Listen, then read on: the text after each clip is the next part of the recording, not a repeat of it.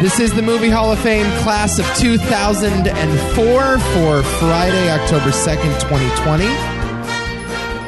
There's Adam Hall. I hope you're well rested, I'm, I'm, s- I'm, I'm good. I'm good. I'm here. because I'm not. What do you mean you're not? Oh, not well rest, rel- well rested. No. because you were busy last night doing other stuff, I've been busy every night watching things. pimping and whatnot, as Nico loves to do. Yeah, out there uh, pimping, The, the thought of getting the you, girls in line. the thought of you as a pimp, just just amuses me to no end. It seriously does. The only thing that would make sense would be that fur jacket. that fur coat, I could rock that thing and you know it. What did you have temptations of rocking a fur jacket in high school? It just never came to fruition. Oh, I mean, yeah, I tried. I, I have a fur coat in my closet down. It's not mine, it's my mother's. Well, that's what he's. That's the. But excuse. as a child, I used to put it on. I think it's the closest thing I have to wearing drag. isn't that what they always say? It's not mine. It's my mother's. It's my sister's. okay, Nico. All That's right. what they always say. Wh- whatever you say. I knew someone in college who would frequently show up to parties, like normal parties, not costume. Yeah. Just let's hang out and drink and fuck. he shows up wearing a Star Lord leather jacket. that Wow. Touched the ground. He- Wow. you know, Yeah, with the like the fur inside. I don't know if it had fur inside, but it had like the gun holsters and shit. Had like, it was like an authentic jacket from Guardians of the Galaxy. And I would, and he was a he's a he's a good friend of mine, and I would always go up to him and be like, "Chibs, what are you, what are you doing, man? What is this thing you're wearing?" And, And it's, his answer was it's like, uh, "Chibs likes to be bold." he talks in the third person as well. Wait a minute. First of all, you have a friend named Chibs. Yep. And secondly, he refers to himself as Chips. Can I meet Chips? Want to know what his last name is? Chips is not his last name. Nope. Chibs is his first name, and His full name. he refers to himself as Chips. Do you want to hear this man? His last name is not Chips? No. I assume his name was like John Chips, and you call him Chips. nope. Nope. Chibs. What kind of first name is Chips? He is. Uh, Can I do a podcast with Chips? oh my God! Yes. Oh, this is the f- most disturbingly funny man you will ever. Can we get Chips on the pod? I could try. I mean, my brother just hung out with him uh, like a couple weeks. What do you mean you can try? I- I'll ask. Chips him. don't do podcasts? He loved- Does he, he- say that about himself in the third person? He might like. eh, Chips don't pod? eh, Chibs is up to stuff. Chibs cast. Chi- Chibs has been looking at you. Chibs would like to get to know you. He would though. No, he's an interesting guy. What's his last name? His full name, because he's African, Uh-huh. his full name is Chibakum Anyabuchi. No, that's just like a playground joke. Nope, it is Chibakum Anyabuchi. Oh, that's amazing. Chibakum on. Oh my God. I can't even. Chip and s- come on your boochie. Chibakum Anyabuchi, all right. oh my God. I want Chips on here right now. Was Chips born in Africa? yep. Nice. Talks very negatively about Africa, which is always amusing hearing his opinions on Africa in today's uh, woke culture. I don't know. well, I assume Africa's not fun for the people that live in it. I mean, it's fun for the people that safari in it. sure. Yeah. Yeah. He just has a lot of. Uh, What country in Africa is he from? Do you know? Ethiopia? Nice. I want to say. I want Chibs on the pod. He's the man, dude. He is the fucking man. Strange, strange cat, but oh my god, he's just a delight in, in all the, the best wrong ways. Okay, cool. Anyway, uh, we're talking movies. Yeah, I, I am. Uh, I'm very exhausted because I've just been watching nonstop politics and sports, and really, what's the difference between the two? At this point, absolutely none. Are you kidding me? there really is no difference. Yeah, we have we have debate parties now, man. It's not just Super Bowl parties; it's debate parties. That's right. Oh my god. A lot going on in the world, so I'm happy now to seek refuge in the world of movies. Yeah, we were going to do the year 1963 this week, but we had to postpone. Yeah, I know. And I had to watch uh, uh, a couple. Um, I, I wanted to rewatch uh, Eight and a Half, and I still need to watch. Um, uh, Hi- Jesus, um, what am I trying to say? High and Low. Okay. But I did watch It's a Mad, Mad, Mad, Mad World. Oh, yeah. And we'll talk about that. We'll save that. Oh yeah, yeah, That, that was a, that was a that was a time. Yeah. But uh, a very long time. we um but yeah, we s- we swapped to an interesting year that's we um you, I mean, I, I don't love this era of film, but you talk even more negatively about it than I do. Yeah. But much to my surprise, when we were uh, picking out some films, I was actually surprised by how good this year uh, is. Well, It, it's surprisingly good, in my opinion. I felt the same way. I felt a similar way. I- I don't think it is a coincidence that this list is dominated by comedies. This Hmm. is the most comedy heavy list we've had, I think, ever on this show. Yeah. And we do generally have a bias towards more genre stuff and more drama uh, in our selections. I don't think there are very many comedies that are actually on that Movie Hall of Fame list. So maybe this will be an, an opportunity to induct one of them. I don't know. Um, but I, I do think like this was a very specific um, low point in American film. Just because there were not a lot of strong voices behind the camera making movies at this time, or if they were making movies at this time, they were not making their best work. I would, yeah, I would probably agree. There's an interesting like lack of identity. I would say, Yeah. it's it's it's funny. Like the identity of this era is that lack of identity, and very few of like the mainstream fare actually like sticks out to me. Which is why, like, when I think back to the 2000s, it's always like the late 2000s when things started to get really good. It was incredible. oh my god, There was a three or four year span there that's like I would put that up with any genre or any era of movie. it happens a little sooner. Like I, I like 2005 and on. Uh-huh. Um, but like, man, yeah, like 2000 to 2003, like that chunk is just, ugh, It's rough. it's not good. you know, i- in I've talked about this before. I think in many ways this is sort of the studio system, you know, getting their revenge. You know what I mean? this is after the '90s, after Harvey Weinstein like changed the distribution model and the independent boom really took off. And this was sort of the studio system again imposing their regulations and their rules on what was a very loose, like, sort of indie scene in the in the '90s. You but know it's, what I mean? But it's cyclical, you know. Doesn't Yeah, that, of course. That, that happened in with the '80s, and it ha- and again the, in the '90s they bounced back to more independent fare, and then yeah, like you just said, with the 2000s they started to reign dominant. Right. Um, I, I don't know how you would categorize the 2010s.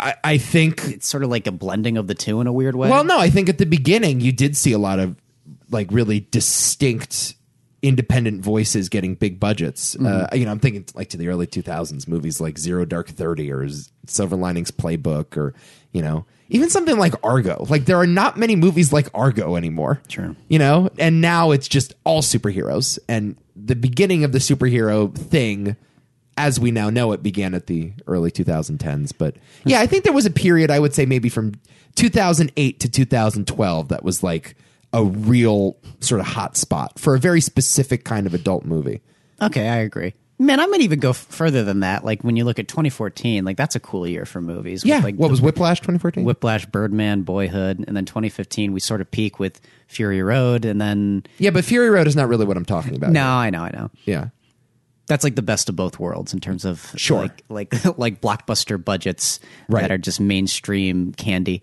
Right. You know, in a weird way, but that are also like incredible films. So the point that I'm trying to make though is that in 2004 there were not a lot of those voices, but what you did have were a lot of very charismatic comedic leads.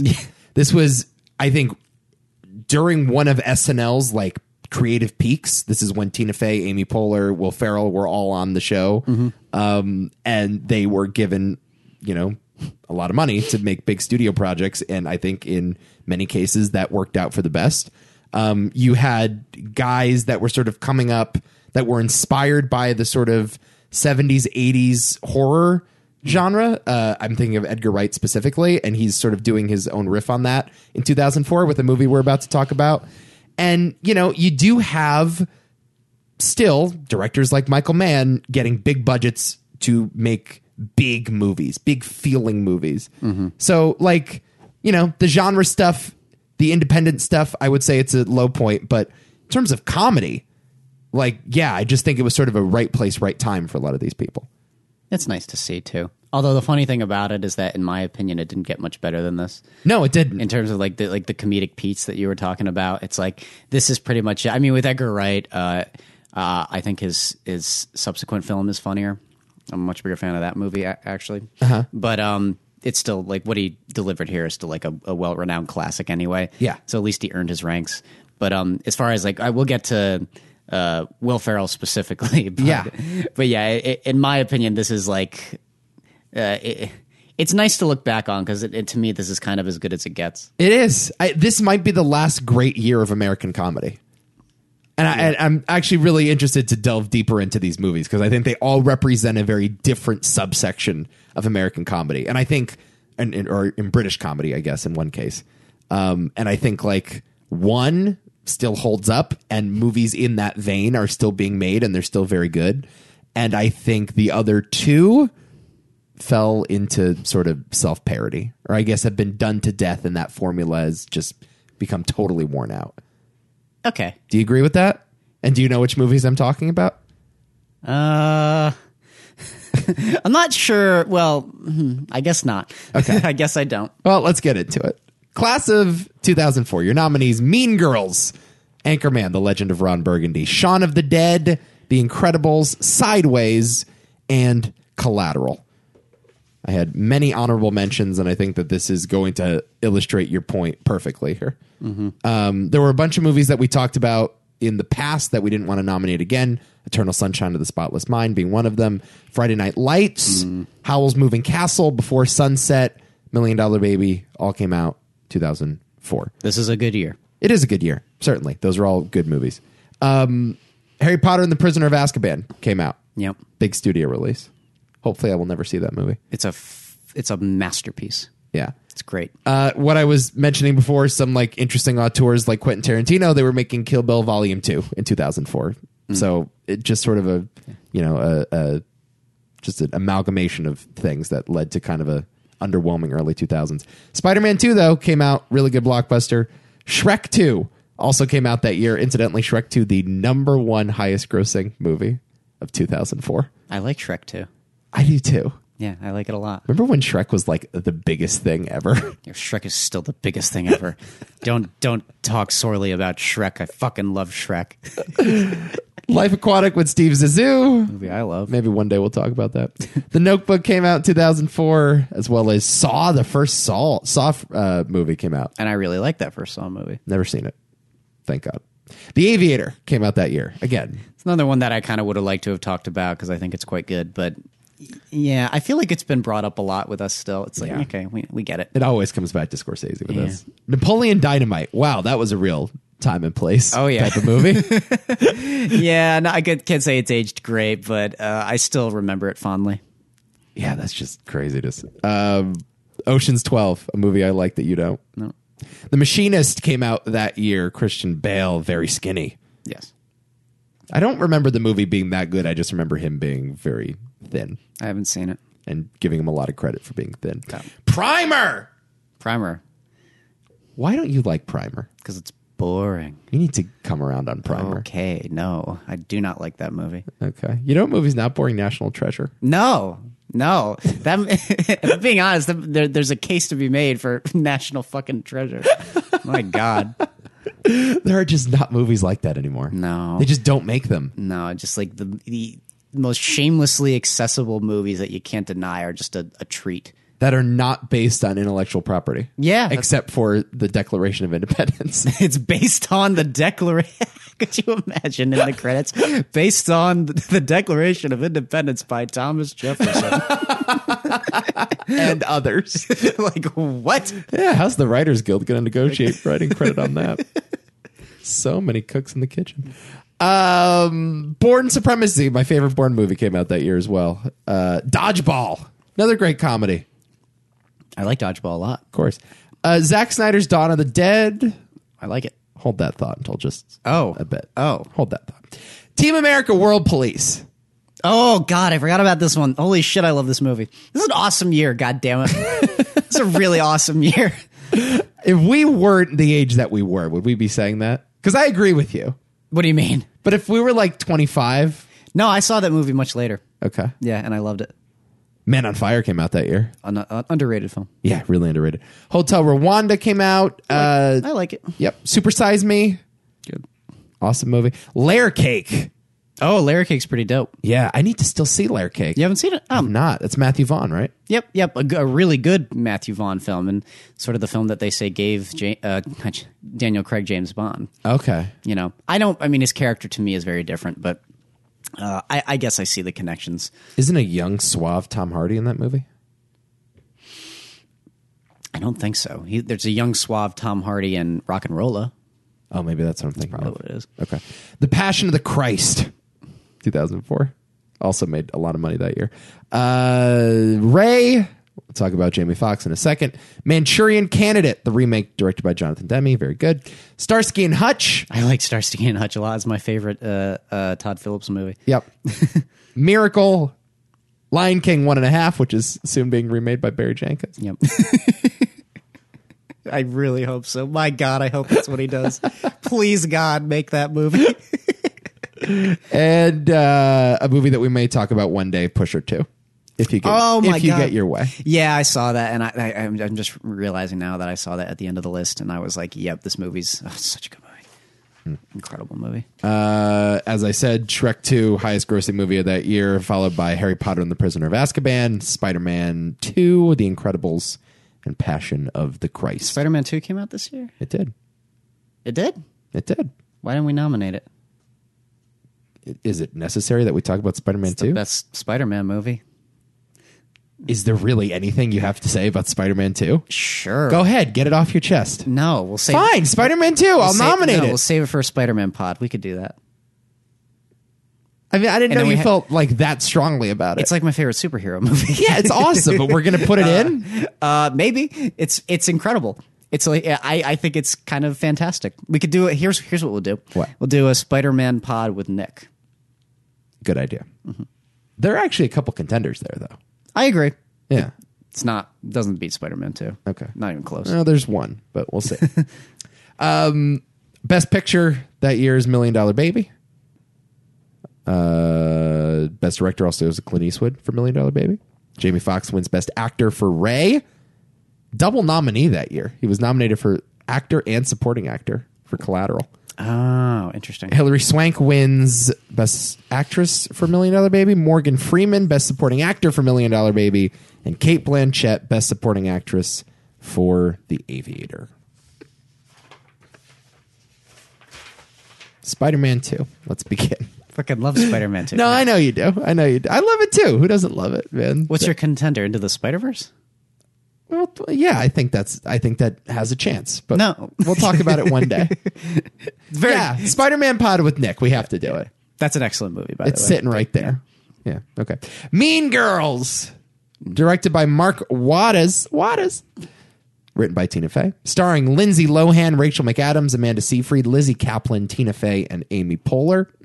Katie Heron is a hit with the plastics, the A list girl clique at her new school, until she makes the mistake of falling for Aaron Samuels, the ex boyfriend of alpha plastic Regina George, oh Regina George. one of the great movie villains of all time. yep, So good. yep.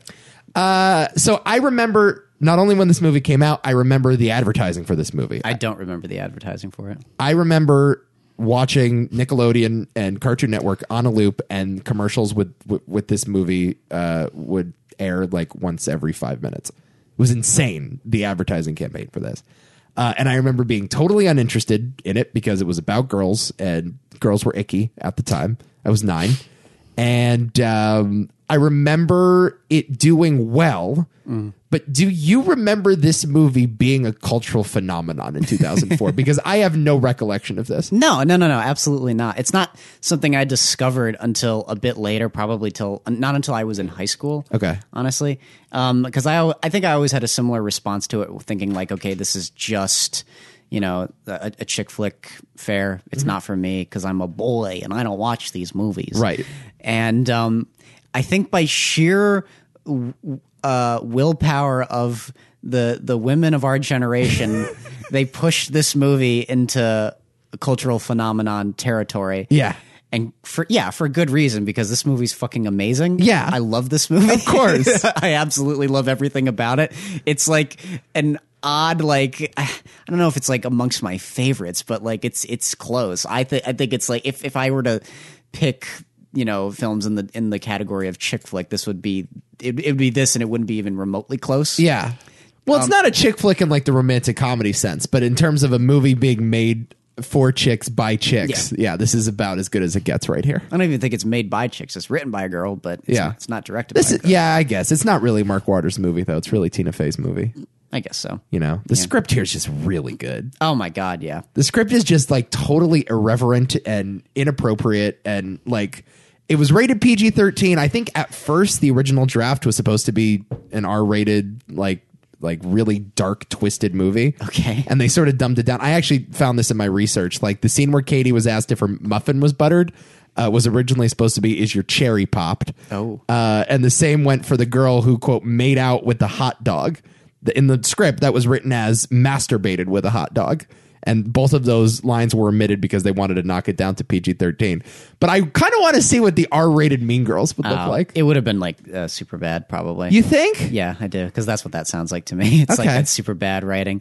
Um, man, I don't know. I, I I'm perfectly fine with this. I mean, it, it spoke to a lot of people. It did. quite, quite surprisingly. I don't know entirely why because I don't think this film represents high school well whatsoever. I don't think that's entirely the point. It's like the most satirical idea of what s- high school is.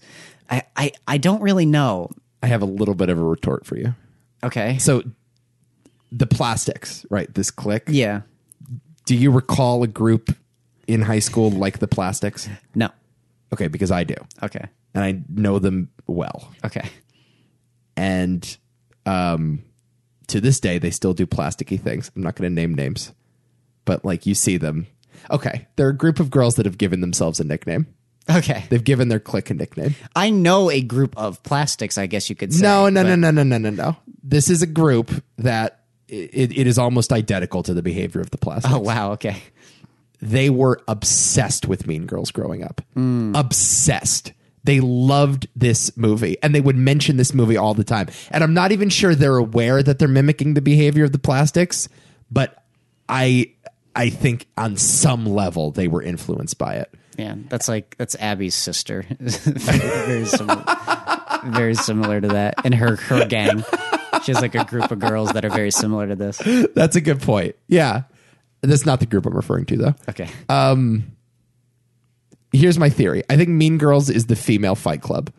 okay, I think Mean Girls is a movie that either inadvertently or uninadvertently uh, inspired the behavior of a generation that watched it unironically. no, that's the that's the thing. It's like you, you, you look at this movie, you don't understand like that that demographic doesn't understand that it's supposed to be very sa- satirical. Yes. and you're supposed to walk away from it criticizing these characters. Same with Fight Club. Yeah. but they adopted it. It's that John Waters effect where it's Yes. like I'm going to make this to poke fun at these people, but those very people just adopted the sensibilities. Exactly. Yeah. Right. So- That I completely agree with that. Yeah. yeah. So growing up, they said fetch. Stop making fetch happen. Fetch is not going to happen. Mm-hmm. Yep.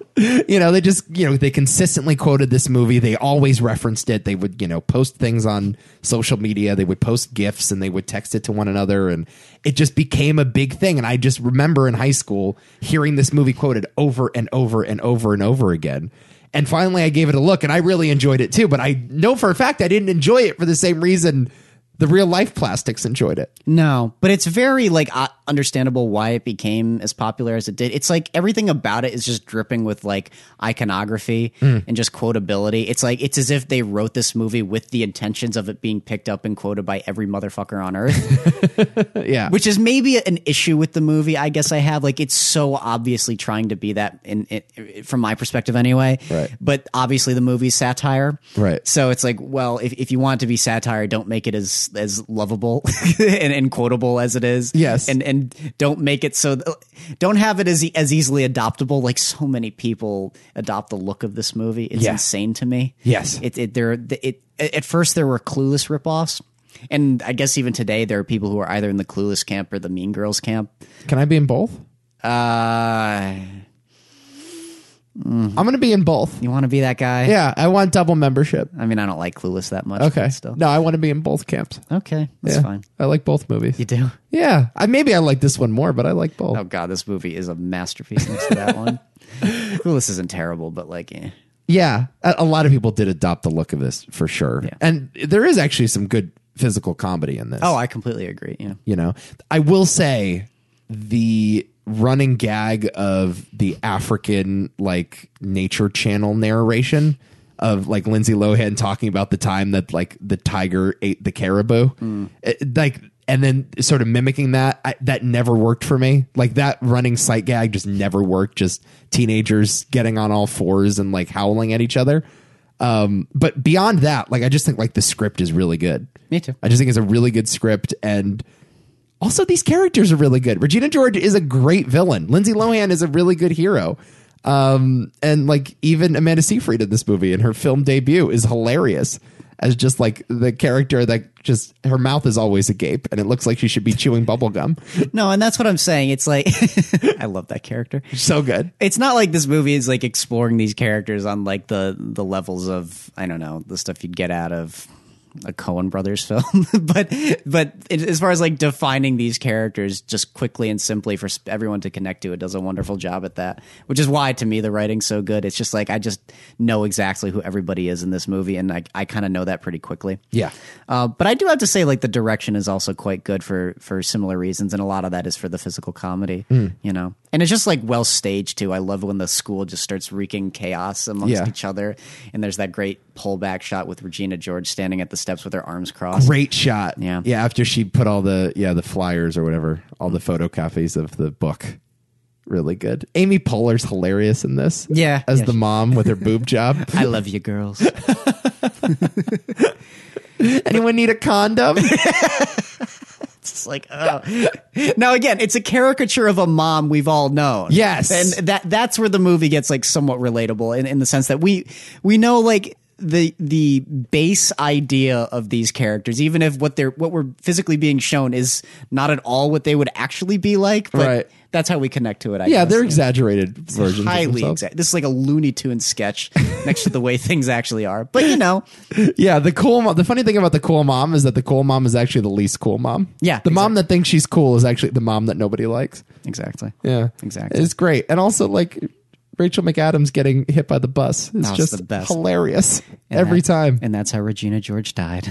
I love it. I love it. This movie is just a delight. It's another funny movie that I went out of my way. Once I saw it, I had to buy it. Oh my god, I own Mean Girls. you own it! I own Mean Girls. Look at you, yeah, man. I like my Mean Girls. so fetch. And it's funny. It's so funny. this is movie's funny. just fucking hilarious. It is. How can you deny that? Absolutely is. It must be because I have some big lesbian crush on you. Suck on that. Here's the problem. What? Another major flaw with the movie. What's that? Lizzie Kaplan's supposed to be like the like sort of homely lesbian. She's that- not homely. no one's attracted to. Hottest girl in the movie. Lizzie Kaplan. well, she she her her, her, her wardrobe is not uh, attractive. Whatever. That's the point. But Lizzie Cap, like if I were to pick a lineup, which sounds so horrible to say, I'm sorry, but And Listen, I was 12 when I saw this movie. I'm allowed to say this. you know what I'm saying. Yes, I agree with you, Lizzie Kaplan. I would. It's either uh, Or Amanda Seyfried. or mm, I'm a little more attracted to uh, Rachel McAdams, Not in this movie. but she's yeah, she's so terrible. not with the hairline, not with like the blonde hair. I like her as a brunette. With the blonde hair, it's just too bleach blonde. Maybe. May- There's something about it. I don't know. May- Maybe you're right. But for yeah, Liz, I'll, I'll just pick Lizzie Kaplan to be No, safe. give me Rachel McAdams in about time every day of the week and twice on Sunday. about time. Yeah. About time. I still need to see that. So good. Yeah, that's that director who did uh, Love Actually. That is correct. Oh, maybe I shouldn't watch it. That is correct. Uh, anyway, that's Mean Girls. Very good. So fetch. Uh, Anchorman, The Legend of Ron Burgundy. Written and directed by Adam McKay, who apparently is one of our great directors working, according to the Academy. Okay. Starring Will Ferrell, Christina Applegate, Paul Rudd, Steve Carell, and David Keckner, and a bunch of other people. You know the cast of Anchorman. Ron Burgundy is San Diego's top rated newsman in the male dominated broadcasting of the 1970s. But that's all about to change for Ron and his cronies when his ambitious woman is hired as a new anchor very important movie to the both of us. I Oh think. my god, it does not get much more important than this. This is the comedy of my life. Yeah. I fucking adore this movie. Yeah. I can quote the entire movie front to back. right, let's in- give it a try. in an almost shocking way. Let's give it a try. There was a time.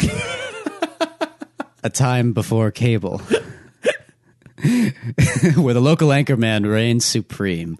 Where people believed everything they heard on TV.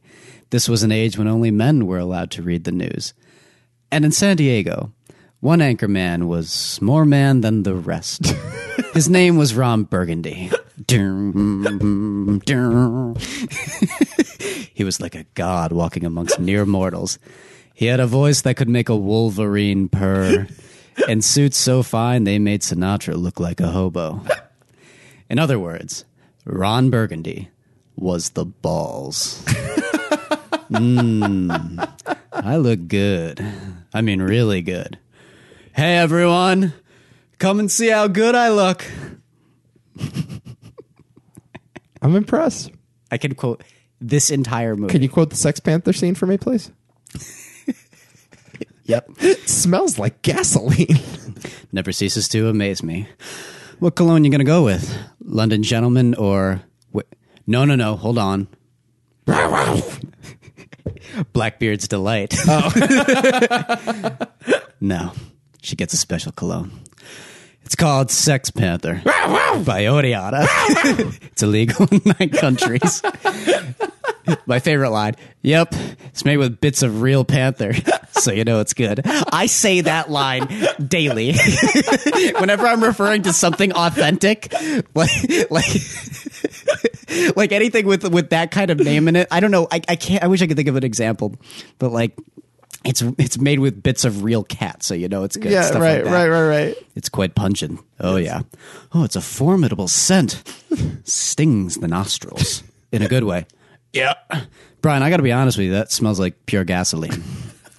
they didn't set. and this this could be my favorite line in the movie that I also say quite frequently. Forty percent of the time. They've done studies, you know.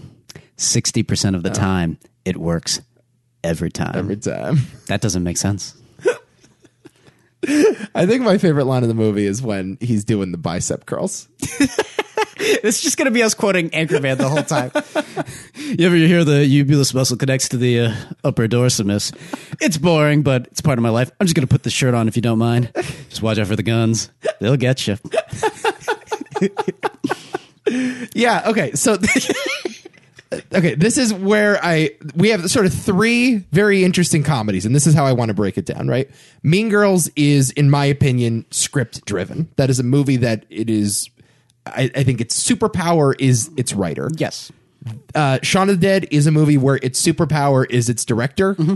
Anchorman is very clearly uh, the superpower is the lead. The superpower is this cast. Yes. Um, most of this movie was improvised. Oh, God, yeah. So much of it was improvised that they made a whole other movie with the unused footage. Have you seen Good Morning Ron Ron Burgundy or what is it? Wake Up Ron Burgundy. I think I have. I don't remember that much about it though. Okay. I probably saw it on like a special feature. Yeah. Uh, it's like a whole hour and a half long. It's like a full length movie or whatever, um, which is stuff they didn't use here. Um, but this is just Will Ferrell at the peak of his powers doing his Will Ferrell thing and like willing a movie into the zeitgeist. That is what he's doing here. It's very uh, l- like let's just go and make a fucking movie. There's something just so ragtag about it, and you can tell when they're making it how improvised it was. And it's the kind of thing where I, I, I look back on it, and honestly, it's not a movie that probably should have worked as well as it did. And I don't think it was like beloved when it came out. It was sort of like mixed. No, another one of those cult classics. Yeah. Yeah, but like a cult classic that is very much in the pop culture eye now. It's it's I would also call this probably another phenomenon. It's hard to it's hard to come across anybody who hasn't seen Anchorman. Yeah. seriously. 100%. But like, wow, man, I'm, I don't know if I've ever seen a more quotable movie that's just this uh, uh, uh, like beloved in my entire life. Right. It's weird because I mean there are plenty of beloved movies that are quotable, but like. Even my parents just like can't stop quoting this movie. It's very weird. Yeah. I don't know what it is about the movie that just touched people's hearts, but I mean, it could just be the Will Ferrell in that character. I guess it is. It is. I mean, it it really just is. Um, that Ron Burgundy character is just, and you know, he's still chasing that muse to this day. He's still, I think the Ron Burgundy podcast is something he actually does. It's a real thing. And yeah, this is this is the thing about the film's like kind of a sad legacy. It's like not so much the film's legacy is Will Ferrell's legacy. I dude, I'm honestly, it was this and then everything that came out afterwards. sh- I, I shrugged at, including Talladega Nights. Yeah. and I don't dislike Talladega Nights. It's got its moments, but I just thought it paled in comparison to this. And even in, again, like I'm, I'm, I know, I guess I'm in the minority with this. I'm not, I'm not a huge Step Brothers fan for that reason. Yeah, I am, but that's okay. Yeah, and I I've been t- and I would I was that guy who would tell people for a long time like after like I would say I don't know five years after this movie came out I was like guys it's it's been bad since Anchorman it really has Yeah, I mean, he has been just chasing this character for a very long time. And you're right. Like, you want to see him evolve as an actor. You want to see him, like, sort of take on dr- more dramatic work or, you know, sort of step aside and, and be like just a dynamic supporting actor. Like I, whenever Will Ferrell comes into a movie, or when he used to come into a movie, it's like, oh wow, Will Ferrell's here. and everyone got excited. Right now, it's like Will Ferrell. Oh, he's making uh, Eurovision for Netflix, and like, now I have to sit through an hour and a half of this movie. also starring Rachel McAdams, by the way. Yep. Um, and yeah, there's it, it's just become annoying. Like every time you see Ron Burgundy show up on the late night shows, or you see him at one of the Comedy Central roasts, which he does all the time now. It's like, really, we're doing this again? Yeah. You know, and there's no reason why it has to be Ron Burgundy. Like he didn't do it with Buddy the Elf. Nope. You know, he didn't do it with th- his character of Ricky Bobby from Talladega Nights. But isn't that doesn't that show how like how tied he is to the Ron Burgundy, Burgundy character? It's too good a performance. Exactly, Sometimes yeah. Mm-hmm. it's just too good of a performance. You know? Yeah. It is so weird though because I think about this character and I don't think of Will Ferrell. I think of Ron Burgundy. Yeah. and that's not that doesn't usually happen with any of Will Ferrell's characters. I mean, Ricky Bobby especially. Yeah. is honestly like it's just Will Ferrell doing shtick the entire time. It's not the same with Buddy the Elf though. Buddy the Yeah. Elf, I genuinely see Buddy the Elf. Yeah. Um, but I'm sure uh, uh, Eurovision is that problem I was referring to. Um, Big problem. Even- Even actually, he doesn't even do that much dick in that movie. It's just lazy. I just think his performance in that is really lazy. I guess the best thing he's done besides Anchorman, strangely for me, is Stranger Than Fiction. Not a bad movie. I like Stranger Than Fiction, and I like him in the movie. Yeah, why doesn't he make more Stranger Than Fictions? I don't know. What's wrong with Stranger Than Fiction? I don't know. I, d- I don't Make know. 10 of those. Sure. Yeah. He's he, he he proved that he can do it. Steve Carell's doing that. Yeah. Why can't he do that? It is kind of hard to imagine Will Ferrell going to the lengths of like like Jim Carrey or or Steve Carell. It's just I don't know. Oh, I don't need Foxcatcher out No. of, you know what I mean? But like Vice. sure. Why is Will Ferrell not in Vice? You know, why isn't he in movie just like Big Short? Why is he not in those movies? He produced The Big Short. I know. Why is he not in the movie? No, he just needs to be like some office guy who helps out one of the leads and, so, and is saying like, "I can't give you these secrets until you do this for me," like something like that. He can't just be like a plain dude. do dramatic work where like you can show off your comedy chops. If Will Will Ferrell is a producer of the show Succession, Yeah. If Will Ferrell was in a season of Succession, how great would that be? It'd be he'd be interesting. unbelievable in that. But my question to you is like, would he? He could be unbelievable, but would he stick out like a sore thumb? Probably. I don't think I think the writers of Succession would figure out a way to incorporate in, him in there well because they did that with Holly Hunter. We, they did that with Brian Cox. But those are great actors, though. That's the thing. It's hard to deny their abilities. They did it with Kieran Culkin. He's a great actor, though. He's not. He's not. A, he doesn't stick out. I, I mean, Kieran Culkin especially does not Oh, he stick out. oh he sticks out. No. Kieran Culkin. He's a Culkin, and he doesn't. What are we stick- talking about? Kieran Culkin, of course, he sticks out No, like a he sore does- thumb. His brother is Macaulay, dude. Both of which stick out. No, no, come on. I, I think He sticks out honestly, because he's not Macaulay. That's what's interesting about him. give him like make him like a, a studio executive in Succession. Give him like three episodes. Give him a three episode run. He's literally a producer on the show. His production company makes that show. He'd be great in it, but instead he insists on doing these ridiculous comedies. Eurovision was really bad, and I know some people online felt differently about that. And there was some, you know, I think trolly buzz behind uh, Eurovision, but that's just not a good movie. Okay. It's just not. And I- it just really bothers me whenever I look at his IMDb page and I see Downhill from earlier this year and, uh, you know, movies like Zeroville. It, it, it's just really frustrating. But he's chasing what he did in Anchorman here. I know. I know. It's important though. Like, th- I mean, I, I honestly don't think he's going to get any better than this. Was a sort of a lightning in a bottle moment. Yeah. And that's okay. It's very, very rare that any actor admits that that was a lightning in a bottle moment, which is why they almost always they go on to chase that thing and they never quite get it. And it's sad to watch. It really Right. is. But um, I think at least I can comfortably say that that's what this is. Right. And and I love it for that. And by the way, Anchorman 2 is not horrible. No, no. But e- even then, you can kind of see like it's not it's not Anchorman. You can't make a movie like this anymore. that's what I'm getting at. You just can't. No, of course not. It's a right place, right time, and also right cast movie. Yeah. Here, there are just not enough good improv comedy actors out there anymore in the way that there were in the early 2000s. Like, improv had a real moment, sketch had a real moment around that time. And now it just feels like we're sort of pigeonholing good dramatic actors into comedic roles. You know, like even Rachel McAdams, she is a good comedic actress, but she is a dramatic actress first, and now we're sort of making her into a, a comedy actress. Um, you know, like like let the comedians do the comedy. and I just feel like we don't have enough of those like students of comedy in the business anymore. Maybe they're afraid to do comedy because comedy's uh, it's a risk, isn't it? Yeah. I don't know why. Well, I know why, but it shouldn't be as much of a risk. Yeah. So I don't know. But the thing is, like everybody, and it's not just Will Ferrell. Everybody in this movie plays off of each other brilliantly. It's it's hard to imagine. Like this movie would be worse if Champ wasn't in it, or if Brick wasn't in it, Yeah. or if Brian Fantana was not in it. Even Christina Applegate to be that character for them. Yeah. If she wasn't in it, this movie would not be anywhere near as good. Definitely not. And all of the little bit performers too. Fred Willard is hilarious. Oh in my this movie. God. he's so good. Put down the gun and let the marching band go. We'll play it off as a prank. we'll sort this out later. I'm getting another call. he's so good. Oh, that was one crazy party. I am hungover. Oh, tell me about it. I woke up this morning and I shit a squirrel. I mean it, literally. Hell of it is. Damn thing's still alive. So I got this shit covered squirrel down here in the office. Don't know what to name it. Oh, I'm sorry, champ. I think I ate your chocolate squirrel. By the way, I know all of their opening monologues. I'm sorry. I know I know every single line in this movie. Every single line.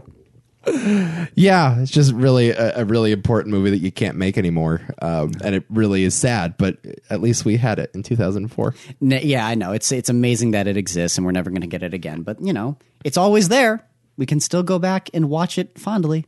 I do need to get around and watch Wake Up Ron Burgundy uh, because yeah, the, uh, it's uh, necessary viewing for an Anchorman fan. I think.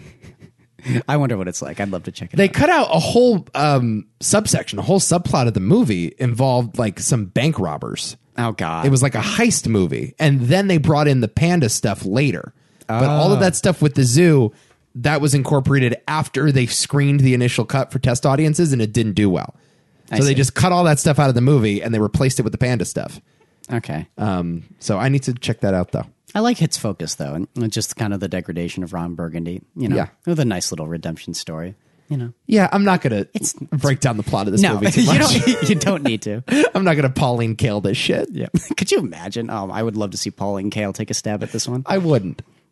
I wouldn't. It might ruin the film. I think it might. Maybe go to SeaWorld, take my pants off. Yeah. Anyway, I- Uh, okay, Shaun of the Dead is next. Let's do Shaun of the Dead. Written and directed by Edgar Wright, starring Simon Pegg, Nick Frost, Kate Ashfield, and Bill Nighy. A man's uneventful life is disrupted by the zombie apocalypse. Um, go ahead. You like this movie a lot, don't you? oh my god, yeah, of course I like this movie. It's the, obviously it's the first Edgar Wright film I saw. I saw all of his films in order. Funny enough, that rarely ever happens. Yeah. and I just fell in love with his movies right away and his, his sensibilities, and I f- fell in love with Sean uh, or Simon Pegg and, and and Nick Frost and their uh, comedic sensibilities as well. The kind of movies that they are uh, attracted towards. Uh, and I s- appreciated more than anything just the, the visual comedy. It's a movie that is sort of um, uh, integral to my understanding of what makes visual visual comedy work, Yeah. and how important it is for like really really funny comedies that you just come back to more so than just like falling in love with the characters and the cast. Just like I want to watch it again because this moment is so amusing, but it's just so well done. Yeah. so you're not just laughing at it; you're having fun while you're sitting down and experiencing it. That's a great point. Physical comedy actually loses its luster slower than verbal comedy does. Like if you know that a line is coming and you anticipate that, like the laugh is going to diminish over time. With physical comedy, you're right. You actually may find it more funny the more times you watch it. Yep. Yeah, I never even thought about it that way. The most rewatchable comedies are actually the ones that are more physical than verbal. Yep. I know, I know. That no, I've always I've always maintained that. That's why uh, Monty Python holds up so well for so many people nowadays because it's like entirely that, Right. And you can tell like he's uh, taken a lot from them. I mean, most uh, British comedians can't help it. Yeah. they just they, everyone owes a debt to those guys. But here, it's just it's just wonderful as well because it's not just like a really really great physical comedy. That's also a really impressive directorial feat. Oh yeah. I I I just think it's like an awesome parody. Yeah. Mm-hmm. That that has a ton of heart and has a lot to say and is very character driven at the end of the day. Uh, surprisingly so because movies of this nature you you hear the title Shaun of the Dead and you kind of roll your eyes. Right. But when you see the the movie it is in a way a little bit of a character study Kind of. about this guy who just can't can't do anything with his life. He he can't he can't leave the premises of a bar. Right. Because that's the only place where he's comfortable and he kind of learns to break out of that at the end. It's sort of nice. There is something very amusing about a bunch of characters that during the apocalypse, their first thought is to go to the bar and Yep. just to lock themselves in with a with a glass of Guinness.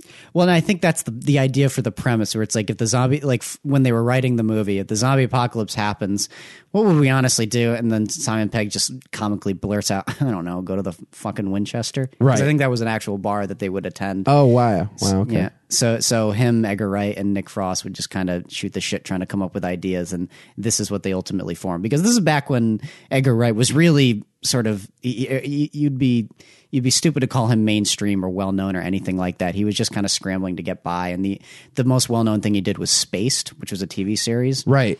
uh, and he'd done one f- like like unknown film before this called uh, Fistful of Fingers. And now the show Spaced that also starred Simon Pegg and Nick Frost, right? And they did an episode about the zombie apocalypse, and that's what sort of developed into Shaun of the Dead. They did an episode about uh, uh, what it would be like if Resident Evil was real, the video game. Got it. So they start like shooting zombies and whatnot, and that's given the inspiration. Like this, this is fun. We should do an actual zombie movie, Right. And miraculously, it formed into this.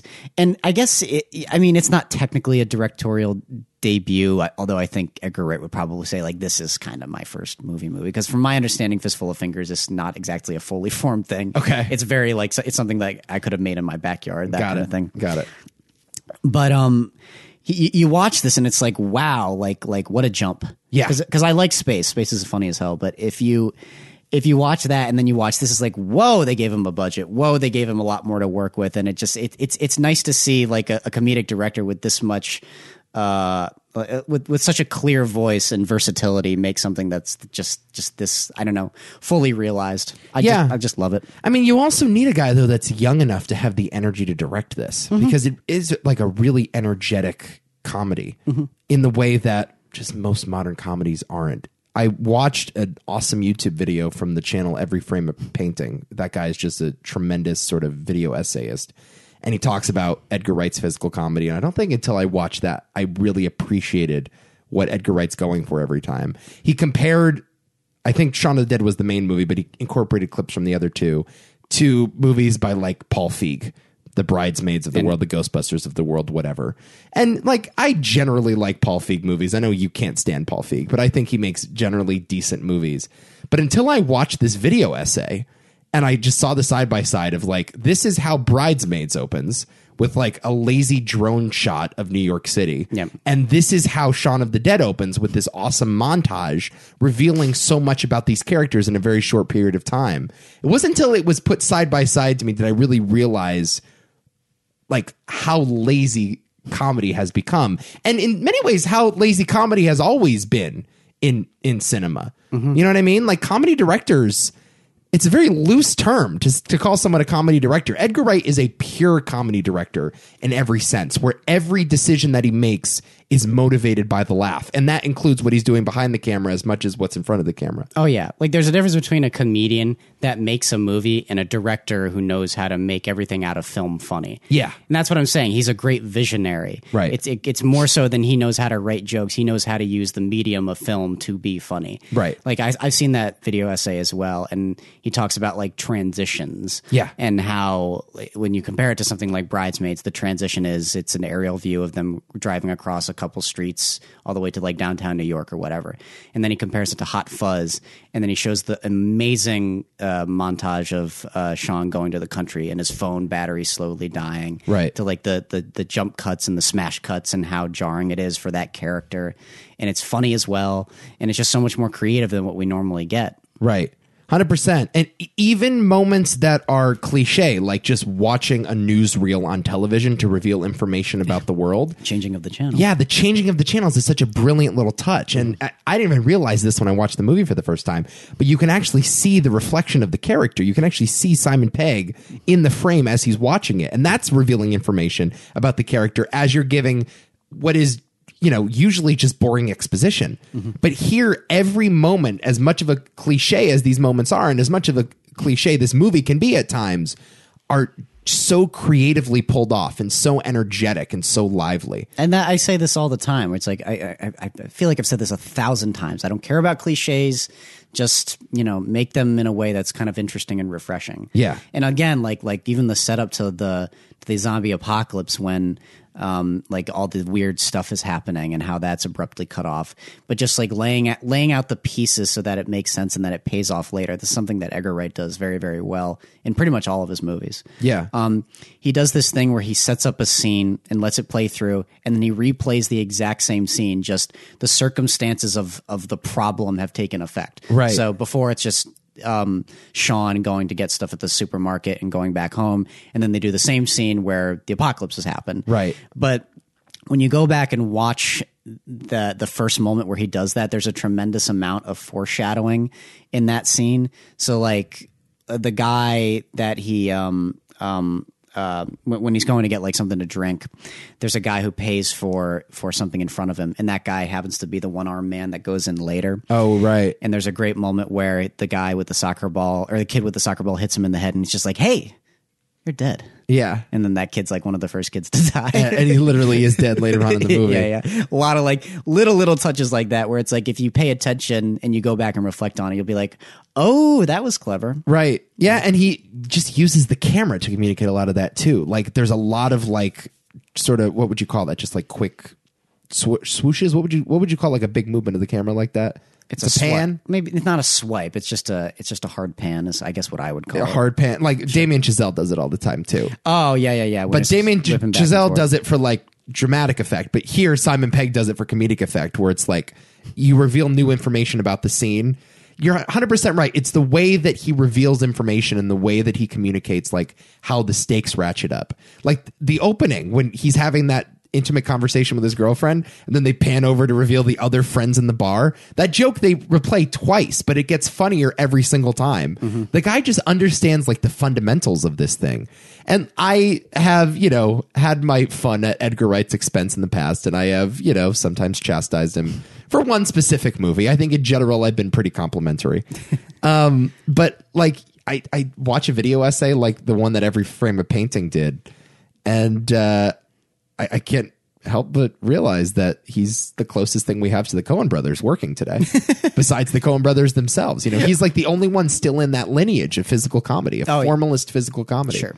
Yeah, just again, a, a brilliant storyteller to me too. Like, it's just one that knows how to lay out a lot of pieces. And the thing is, like, in terms of his comedy, there's a lot to discover on rewatch. Mm-hmm. It's- how often do you say that about a comedy where it's like, oh my god, I never realized that on the first viewing? Just the Cohen brother movies. Never ever really. It's happens. just the Big Lebowski. You know, it's, just Raising Arizona. It's amazing. I just I love that about his movies. It's incredible. right. I had more I wanted to say about Shaun of the Dead. I'm trying to recall what it was. I think the fence, the first fence drop was Really good. I think that was on accident. I think. Oh wow. I want to say that it was. I'm not entirely sure. okay. But maybe it was. Hmm. But um this is another thing that Edgar Wright's style he, he doesn't do it as much anymore, but something he used to do a lot was he would do snap zooms on mundane things, which uh, uh, again, like the you, you you laugh hysterically at it. At least I always do, just because it, I, I look at it. It's like, why are you zooming in on this character spreading jelly across his toast? it's so unimportant and it's so meaningless. But I guess like that's why it works. It's like a contrast to, to point out how how mundane it is. Yeah. I don't I don't know what you would call that, but for some reason, whenever they highlight an unimportant thing like that, it's it not only is it funny, but it also highlights just how regular Sean is and how pathetic he is. Right. Well, also it puts the the uh, the audience in a state of like cognitive dissonance too. You know, because we're so trained to watch movies and we're so used to all of these techniques Mm-hmm. that we think that they communicate something. And anytime a filmmaker subverts that with Yeah. subverts that expectation with what they put on the screen, it always leads to sort of a weird feeling. That works really well in comedy. Yeah. You know, it can work really well in horror, it can work really well in thriller, and I think they all sort of Hitchcock does this all the time. You know what I mean? Like Hitchcock plays around with whatever your expe- expectation is of, ca- of camera movement. He's manipulating you. That's the exactly point, yeah. right. Um, and yeah, it, Edgar Wright is really good at that sort of thing. Um, yeah, this is an awesome movie. This movie was released two weeks after Zack Snyder's Dawn of the Dead Oh, by the same studio. Universal bought both properties. okay. Two weeks after Dawn of the Dead, they put out Shaun of the Dead. Part of the stipulation, the reason why they bought the movie is because they wanted to have control over this property. They didn't want Shaun of the Dead coming out before Dawn of the Dead and fucking it up for everyone. I see.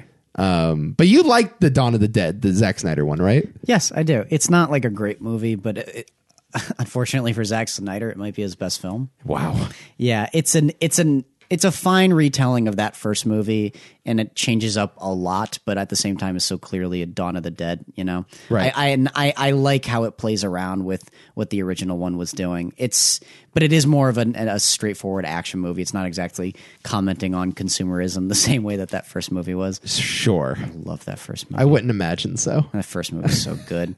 I'm in love with that first movie. I think it's This incredible. one, the, the Zack Snyder one, is also at a mall. yeah. Okay. Got it. it, it, it's it's good. It- like I said, it's don't you don't go into it expecting your mind to be blown. Although the first like I don't know, like ten to twenty minutes is just like some of the best zombie apocalypse shit you've ever seen. Yeah. it's really good. Yeah. So yeah, And there's good stuff here too. Like this is a good horror movie, and it does blend like some genuine heart with some genuine horror and some genuine laughs. It really is like a awesome balancing act of a movie.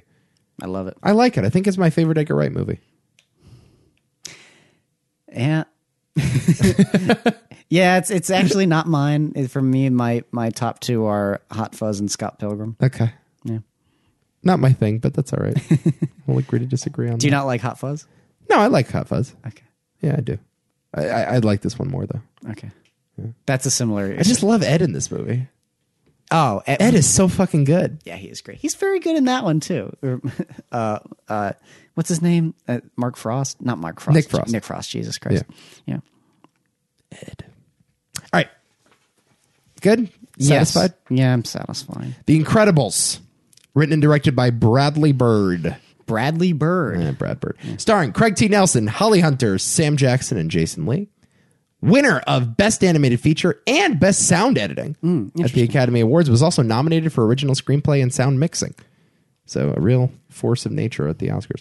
A family of undercover superheroes, while trying to live the quiet suburban life, are forced into action to save the world. I've talked about this a thousand times. I don't have that much to say about it. My favorite Pixar movie. Could be my favorite Pixar movie. It's up there. Funny experience with it recently though is that I had seen Incredibles 2 and then I went back and rewatched this one cuz I remember when this came out thinking like the animation here is like it's never going to get any better than this. And then when I went back and resaw it all these years later, I was like, "Whoa, the animation's gotten a lot better." Really? Yeah. No shit, because I remember the animation in this, especially like that scene on the island with like the waterfall, like parting. I, I just remember all of that being so visually striking. it's unforgettable. Like it, it, and it is still visually striking to this day, just because what they choose to to animate is just there's just full of great ideas. Yeah. all the way down to just the regular stuff with uh, uh, Mr. Incredible saving the train. Yeah. How awesome that looks. I love and the, oh, I love the shot with him getting trapped in the facility by those weird like black bubble things Oh, so good. really good.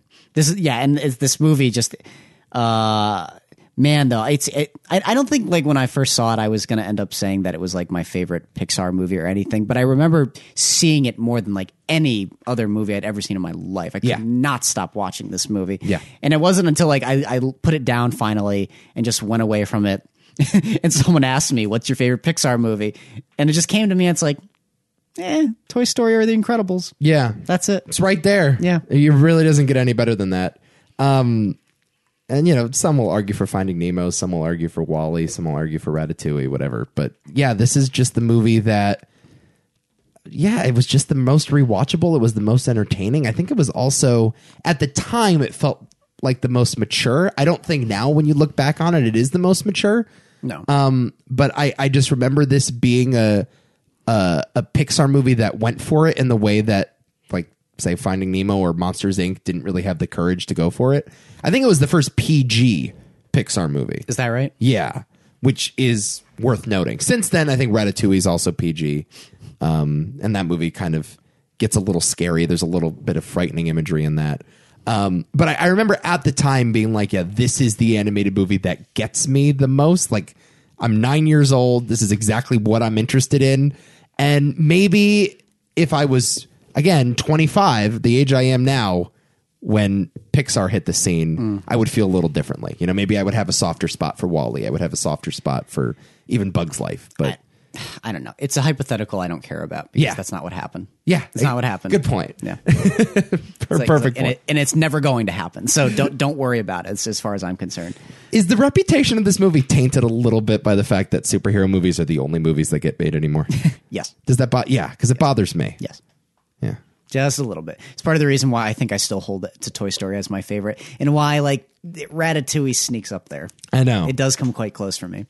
So in a way, yes, I I, I, I, I would have to say that. Like, again, it's so good. It's it's it's hard to say that. I don't want to, but man, dude, like superhero films became a lot of eh, just very cancerous in a way. Yeah.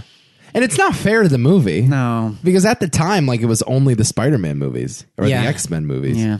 And the stuff in here was very creative. Like, Frozone is an awesome superhero. Yeah. Still one of my favorite superheroes in anything. Like, that power is so visually striking. Again, though, like the, a lot of the powers in in this movie are not like wholly original. Even Frozone, but the way they do it here is very unique and Yeah. it's fun to see. And because it's animated, they have a lot more possibilities to work with. Yeah. and they really go for it, like down to just Frozone creating a wave of snow to block this robot. It's like it's awesome. Right. It's so cool, and it's and you see it and you believe it. That's the other thing about this animation is that it was kind of a step in the right direction in Pixar making their but what would be like it's like three dimensional hand drawn characters, Right.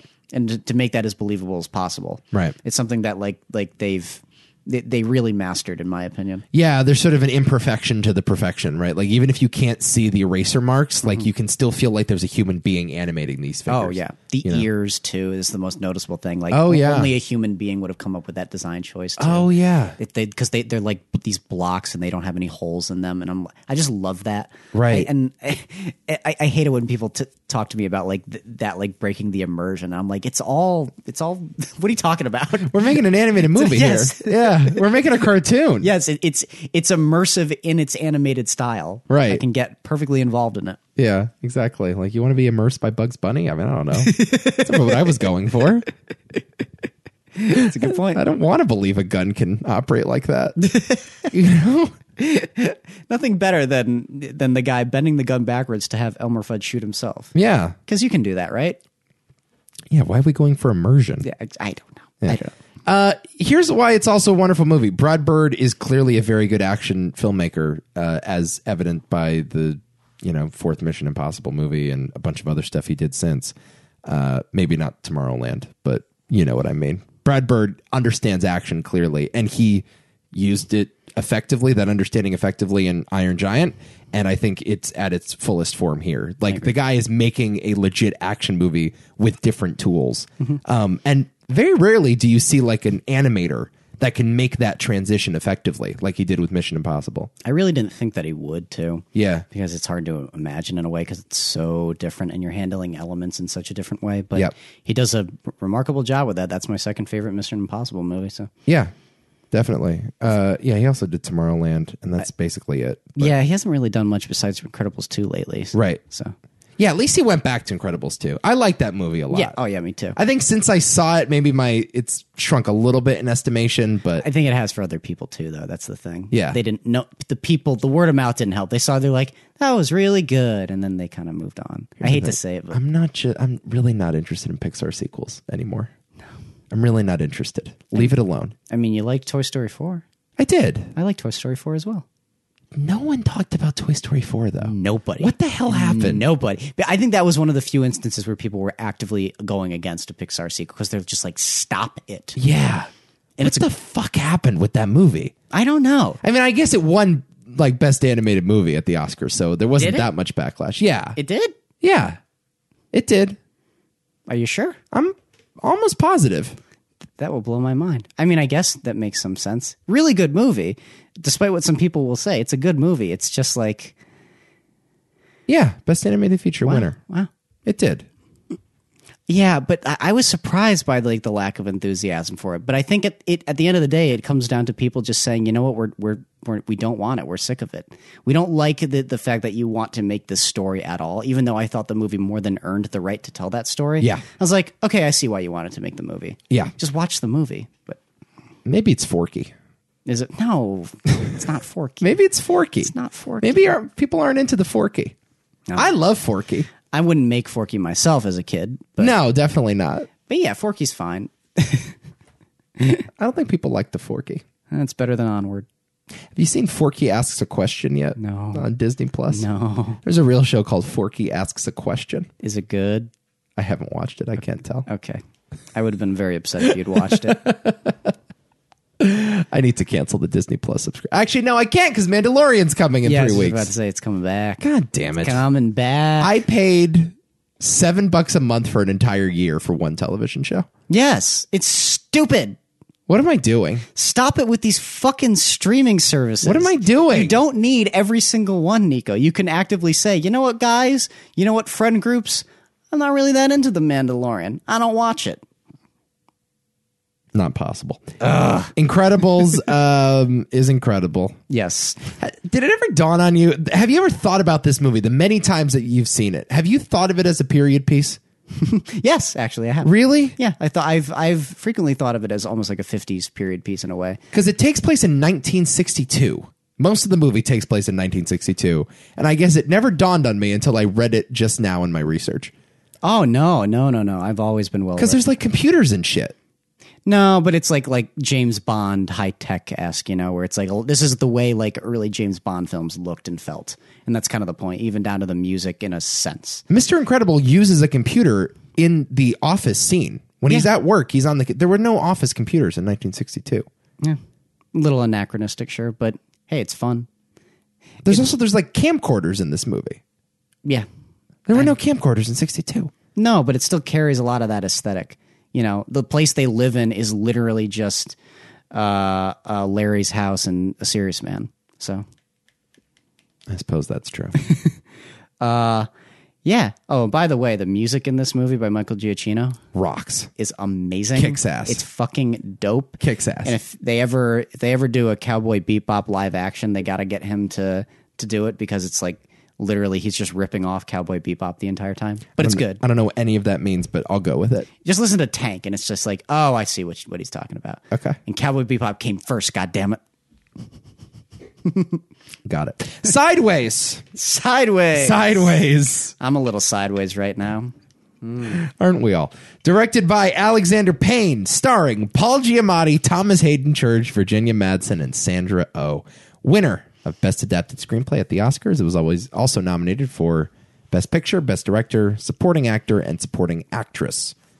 Two men reaching middle age with not much to show but disappointment embark on a week long road trip through California's wine country just as one is about to take a trip down the aisle. Does it get any more Nico than this? No. No. The answer is no. I'm going to I'm going to make a short film. Okay. because because you you struggle with a lot of Paul Giamatti's anxieties in this movie frequently. Oh, yeah.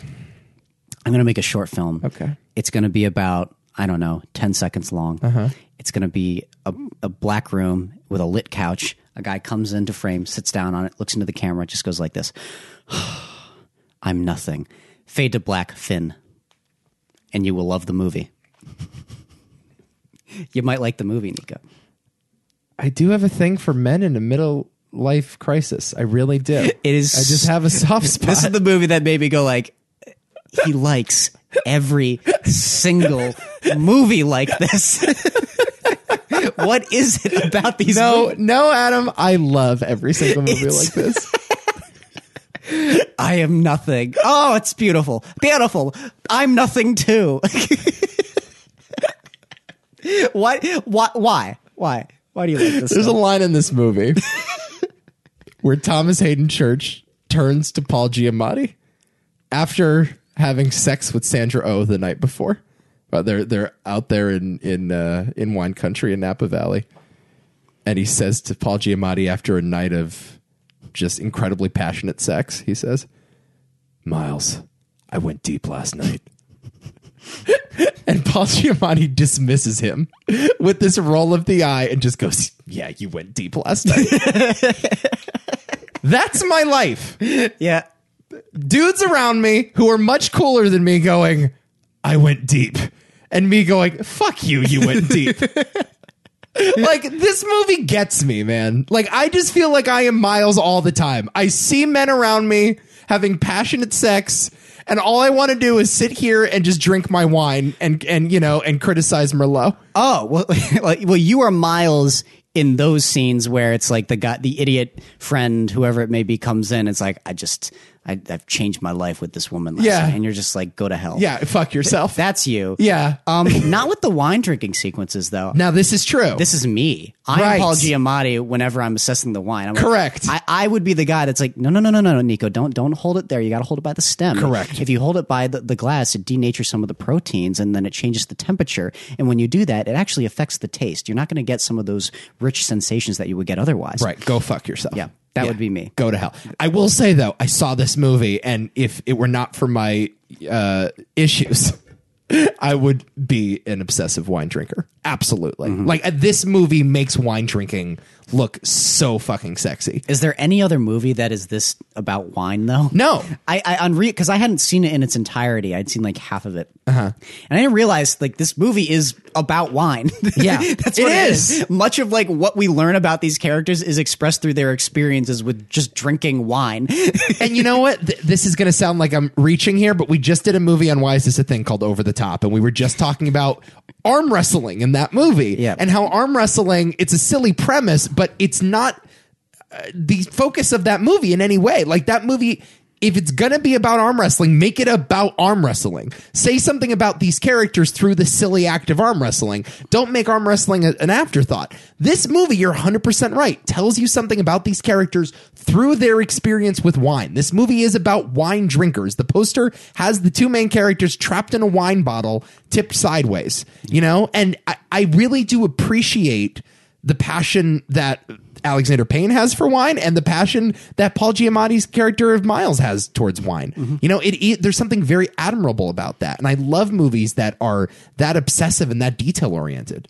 I, I kind of relate to it in that way too. Like that great scene when they go back to the girls' houses and he's just chatting with Maya about why he likes Pinot so so much. Yeah. And it sounds so stupid when it starts. Right. Why do you like Pinot? What's your obsession with Pinot? And he gives like a beautiful explanation. Right. That I I never would have thought of. But I- like I- the thin skin, right? the thin skin you have to take constant care of Oh, it it's not like it's not like cabernet where it could just grow anywhere which he's right about by the I'm way gonna fucking Uh. cry right now. but it's like You're choking me up right now. nico i love this movie so fucking good. it's fucking It's so great. really good. This movie's amazing. My, my only nitpick is that I ac- I wish uh, uh, Thomas Hayden Church's character got more comeuppance than he did. Yeah. I wish he never got married because I don't like his character. I mean, he's a great, I wonderfully, mean, dr- it's an unbelievable performance. wonderfully though. drawn character, Yeah. and, and and and it's a great performance. But it's just like I fucking hate this person. Yeah. I do not like that person. Of course. I went deep last night. Oh my god, fuck off. My father and I say that to each other all the time. all the time. I went deep. He's- Fuck you, you went deep. He's laying on top of Paul Giamatti, pressing his cheek against him. He's like, "Oh my boy, I'm so proud of you." details, I need details. Details. There's nothing to say. you a homo? you know what? Yes. Write it in my book. I'm a homo. Write whatever you want to say. What's the name of his book? The Day After Yesterday? Yeah. So today? So today, Well, yes, but it's like Thomas Hayden Church, let me be very clear, is not a good actor. Is a bad actor. I would call him a bad actor. Maybe. I, I mean, he's good at this. This is his by far and away best performance. I would say it's his only good performance. He's very, very good at playing a moron. Yeah, My God. because I've, he is a moron. I've never seen just a fucking idiot played so spectacularly. He's really good at this. yeah, you but you look at him and it's like Spider Man Three. He's he's a buffoon. Yeah. like he's so non-threatening in that movie. It's a major thro flaw with Spider Man Three. Um, but here, like, yeah, you're 100 percent right. Something about his look, about his physique, the fact that he's so big. It's he really does look like an orangutan in this movie. You know what I mean? He looks like an ape. Yeah. And he talk but he talks like this like lovable, almost like hippie dude. Yeah. Always trying to make sure that Miles is okay and looking on the bright side of things. Yeah. You know, but it's he's so at the same time he's just so selfish. but he's not admirable in like the Ferris Bueller way. Like when you watch Ferris Bueller and Cameron, like it's sort of a similar relationship. One guy is very outgoing and eccentric, and he's trying to take Cameron out of his shell. Um, but here, yeah, you loathe him. He's not. You don't want to be Thomas Hayden Church, even though he's very comfortable being himself. Yes. Like you would still rather be Miles, as much as like Thomas Hayden Church is the one getting married and he's the one having all of this passionate sex, and Paul Giamatti is just a snobby wine drinker who's a divorcee and a struggling author. You still would rather be the struggling divorcee, you know? You would still rather be that guy. No, I th- I thought the exact same thing though. Especially since like it's it's very uplifting towards uh uh Paul Giamatti's character towards the end and his relationship with Maya.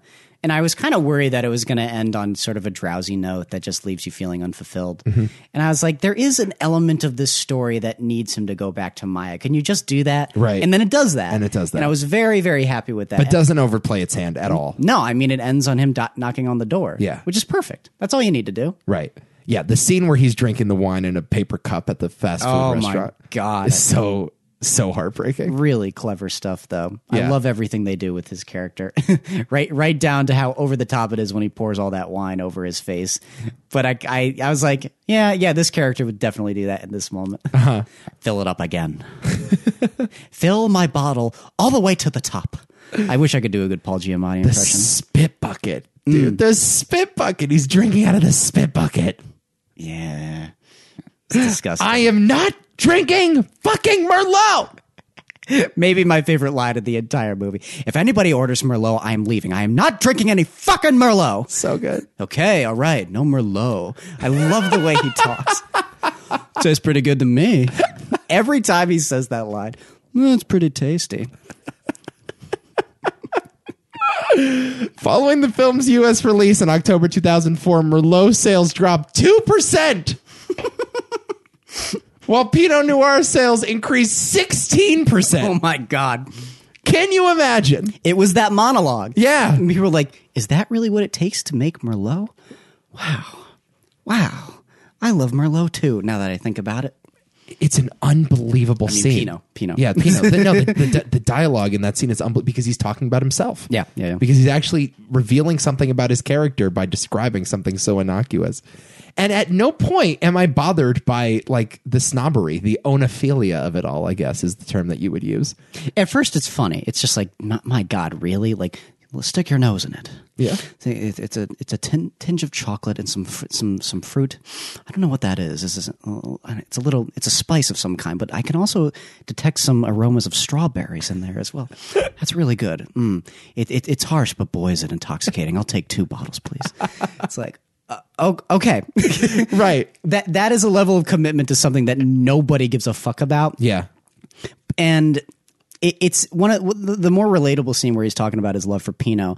I just love that because it, it's nice to see a character like put down his walls and for him to talk about something that a- a lot of people might not be as interested in, but Maya in that moment just like loves his level of commitment and passion and love for wine in general, specifically Pinot. Yeah. And she just kind of falls for him for his for his just like earnesty. It's like, oh, this is where his heart is and I love that about this man. It's 100%. it's great. It's a great relationship. The dialogue between the two of them, it, especially when they're in that it's like a trailer, right? They're in together. It's it's where Sandra O's character lives. It might be a trailer park, but it's like a it's like a house. Okay, yeah, but when they're uh, w- when when he tries kissing her and they have that awkward conversation outside, like Mm-hmm. there is so much sexual tension here, and to think that Paul Giamatti is capable of doing that It really is unbelievable. He's such a great actor. Yeah. I mean, there's so many guys like them. There's nothing appealing about him physically. Yeah. Which is why it works so well just to see him break through to that. Yeah. And why it's so great to see him get with with this woman. Man. Yeah, Paul Giamatti is just remarkable in this film. This is another movie where for me at least, a lot of it is driven by that character. Yeah. And I just watch it for him. Everything he does is great. Even if at times like a lot of his antics might get a little repetitive, I just love the repetition. Yeah. Sure, give me more of it. And also, it's a genuinely hilarious movie. Uh, Like the guy with his dick hanging out running outside of the house. Like that image is forever seared in my brain. That whole thing is hilarious and it works. the sex scene where he, he goes back inside to get the wallet. Yeah. And to- oh man, okay. But in that moment, this is another moment where it's like I was flip flopping characters. Where it's like I never I never felt like Thomas Hayden Church's character, but I was like jumping in and out of Paul Giamatti. And it's like, Yeah. oh, this, uh, this is when I would be like him. Like in that moment with the wallet, I would be the, the guy to be like like with my buddy, and I'm like, where is the wallet? Just wait here. And I would get the wallet. You better believe I would get the wallet. Right. running out of there, scared for my life from an angry naked man. Yeah. who's gonna kill me with a crowbar. or something. So incredible. so incredible. I got your wallet. I love the gesture he makes. It's perfect. I love it. I'm glad you love it too. Yeah, it's great. This is really one of my favorite movies ever made. Um, I can tell. and yeah, obviously. I knew it like half a second in. I was yeah, I, I I get it. This is Nico written all over it. Here's another one of my favorite movies ever made. It's called Collateral. And it's directed by Michael Mann, starring Tom Cruise, Jamie Foxx, Jada Pinkett Smith, and Mark Ruffalo, very briefly. One of the hilarious things about this movie is that Mark Ruffalo is in it, He's good in it though. and then he dies very early on. yeah. Uh, nominated for Best Supporting Actor and Best Film Editing. A cab driver finds the hostage of an engaging contract killer as he makes his rounds from hit to hit during one night in Los Angeles. We've talked a lot about Michael Mann, talked about Heat, talked about The Insider, talked about Manhunter. Collateral is my favorite Michael Mann movie. Number one Yeah. with a bullet. And uh, took me a while to realize that. For a while there, I thought it was Heat. I thought Heat is like such a Nico movie, and uh, I've watched both of them a million times. But the more I watch this one, the more I am drawn to this over the other. Whenever I'm flipping through cable, fucking love it. It's actually my favorite Michael Mann movie as well. Hey, high five! Look at that. Look at that. We did it. We finally did it. we have a the, we share a favorite for directors. That never happens. Never. Ever. Never. And it's funny that it's this one too, because there are so many other obvious choices. Like you can go with Thief, you can go with Manhunter, you can go with Heat, and The Insider. I think is right up there with me as well. I think The Insider might be my number two. Uh, but this is like, you know, kind of a forgotten early two thousands Tom Cruise action movie. I know. I know. It's little though. It's a it's a little little movie despite like how it's sort of sprawling with how it treks across LA. Um, and I don't really know why it's it's forgotten because it is really really good just as this a- action thriller, and it's everything about it works down to the direction and the taut nature of it all. It's kind of scary at times too, um, and also just its portrayal of LA. And there's no one better to portray LA than Michael Mann. He shot this movie digitally. Yes, funny enough, it's which one- I wanted to talk about actually. one of the f- first notable digital films to come out and uh, as- aside from um, star wars episode one Right. but that's a little bigger this one had s- much smaller means and it's very obviously shot on hd cameras the sort of like low res hd cameras i mean the probably the best you could find but still that's what it that's what it is you could tell that the technology was not quite there yet. Yeah. There are scenes specifically that take place indoors. Outdoors, it's not that much of a problem, but when they're like inside a well lit office building, like you get that soap opera effect. And sort of the, the way that the images move, there's a lot of like motion blur happening. Um, and I think at the time, this was actually one of the major criticisms of the movie that it just doesn't look as sharp as Heat. It doesn't look as sharp as The Insider for a guy that is such a visual filmmaker, like an overwhelming visual filmmaker.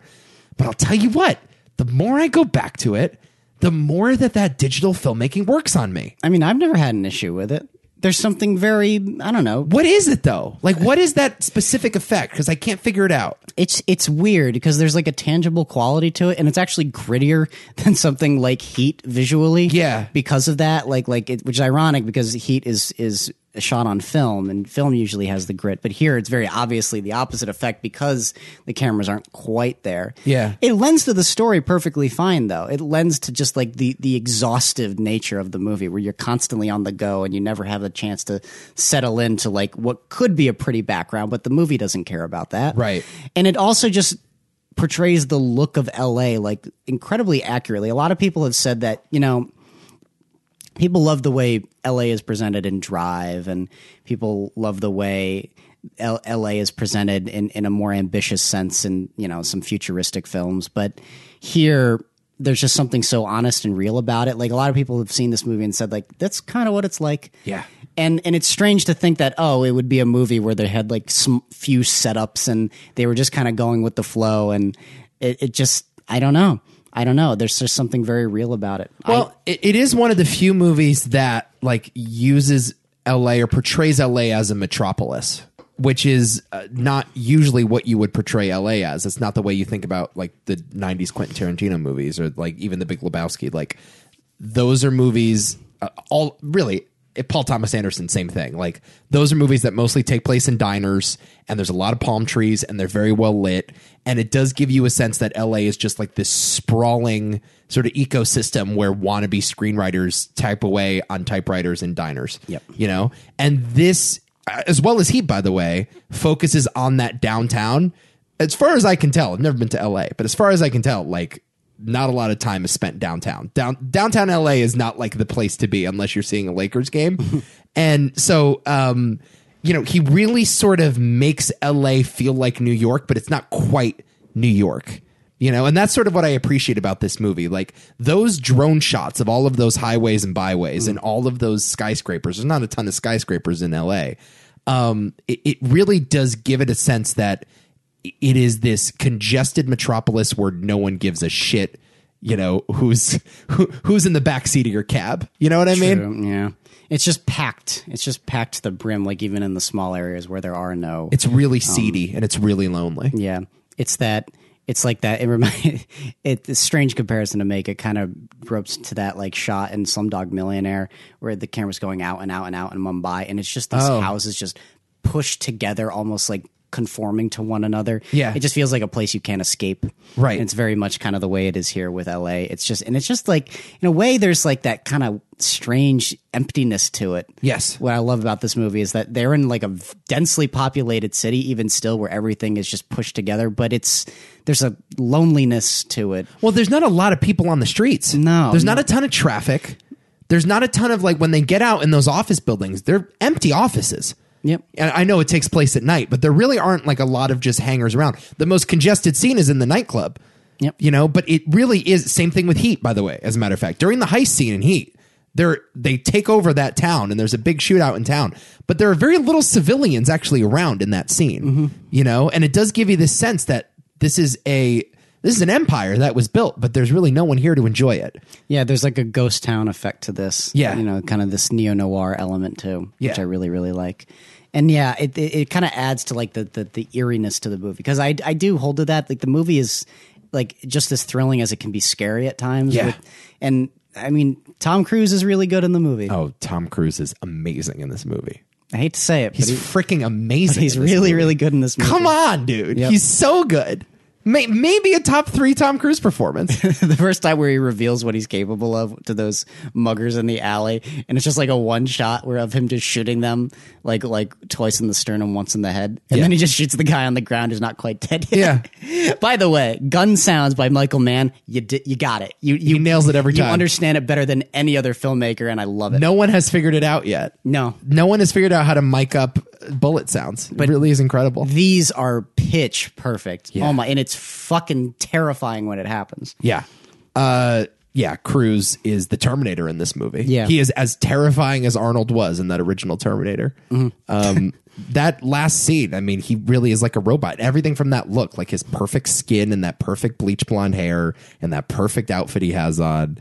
He's so charismatic and he still has that Tom Cruise thing, but I wish he did this more. I wish he like subverted the expectation of Tom Cruise more. I wish he used that as like a force for evil and not good. You know what I mean? Well, this is why I like the movie as, so much as well because I like Tom Cruise when he's being sort of a dick or Yeah. he's being a villain. I like him a lot in Tropic Thunder for that reason. Oh my god. so good in that. But even here, it's like, oh, Tom Cruise is a villain. I haven't seen this ever. Oh my god! And he does it really, really well. It's like something I just feel like he's he's tailored for. But for some reason, he's a movie star. He can't ever play a villain. But part of the reason why it works is because his character has to look like Tom Cruise. That's Yeah. why he's threatening. So that you can accept him. It's why you let him in the cab in the first place. It's why you're willing to drive him around for six hundred dollars. He looks like a well-to-do businessman. Like I would trust this guy, but something's not quite right. And he also captures that perfectly because you know what? Something just not quite right with Tom Cruise. It's great casting. It is amazing casting, and man understands this. Man has always been really good at casting his movies. And also like the supporting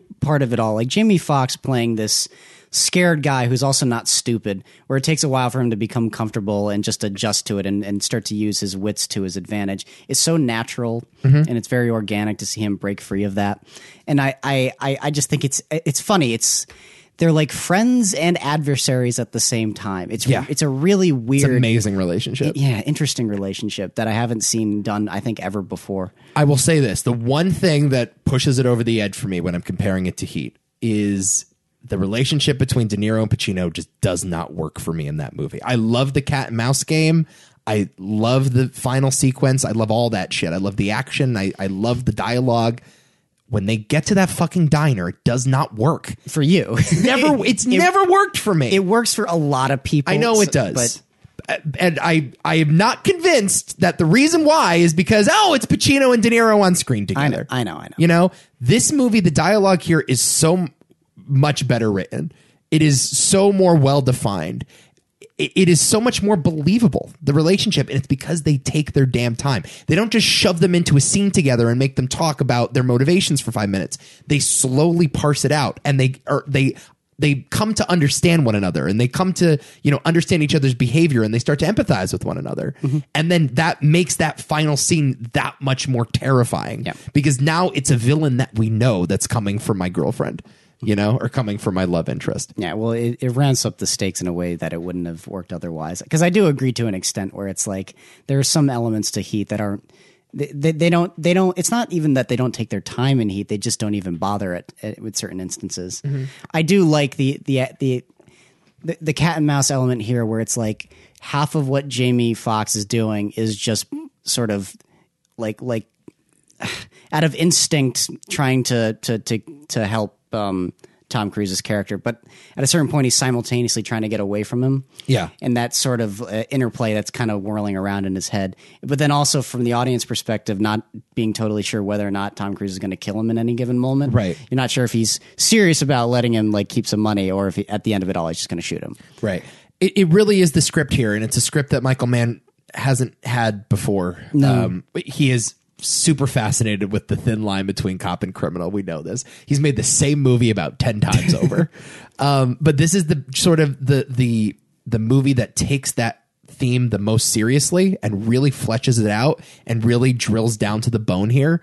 what's going on and it also happens to be just like the sleekest looking movie I've ever seen in my life. like it's just so fucking sexy. The camera movement here is so immaculate, and it's it's just like, it's so fucking awesome, man. It's just awesome. I mean, I, I- I like it for those reasons too. I mean, sleek. I, I, Oh come on, in a way, I'm not sure I describe this as sleek. dude. The per- shadows in that office building at the end of this movie. Oh my god. No, I, but, but again, this is part of the reason I like it is because it's imperfect. Yeah. and because it feels a little more more relatable, and, and I don't want to say relatable. It's like, but it feels more more tangible. Yeah. like you could touch this stuff.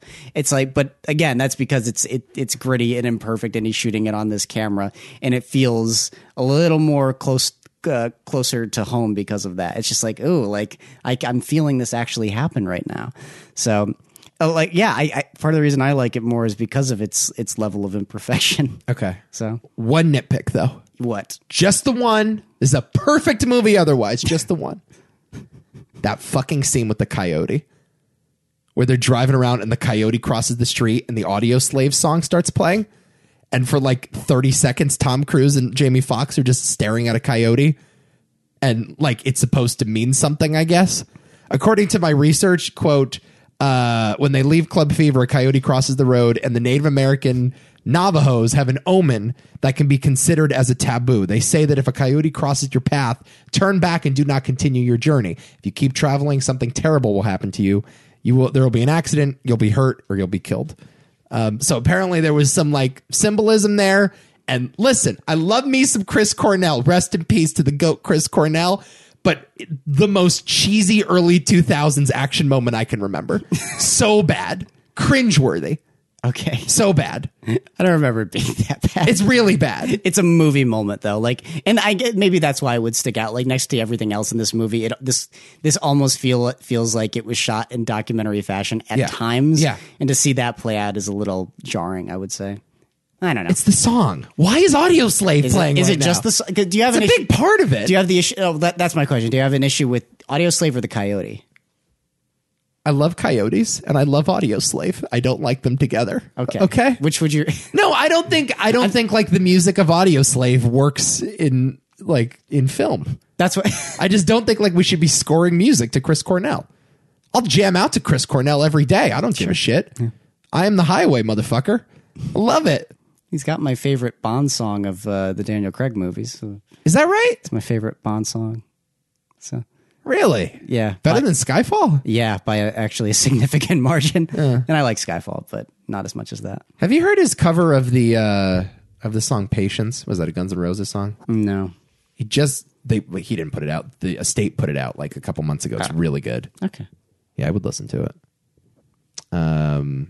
Anyway, yeah, that's Collateral. Perfect movie except for the coyote. It's, it's awesome. It's awesome. okay. I think this is actually a tough choice. Yeah. I don't really know what to do here. I like this. I like it when we come down to these ones that that aren't blatantly obvious. Yeah. I, uh, you should-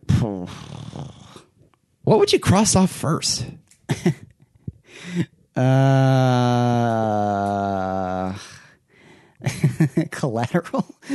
No, no, I'm not crossing it off first. Not doing it. Uh, then I don't know. Uh, sideways. Not doing that either. Those are my two favorite movies of the year. Yeah. What are you doing to me?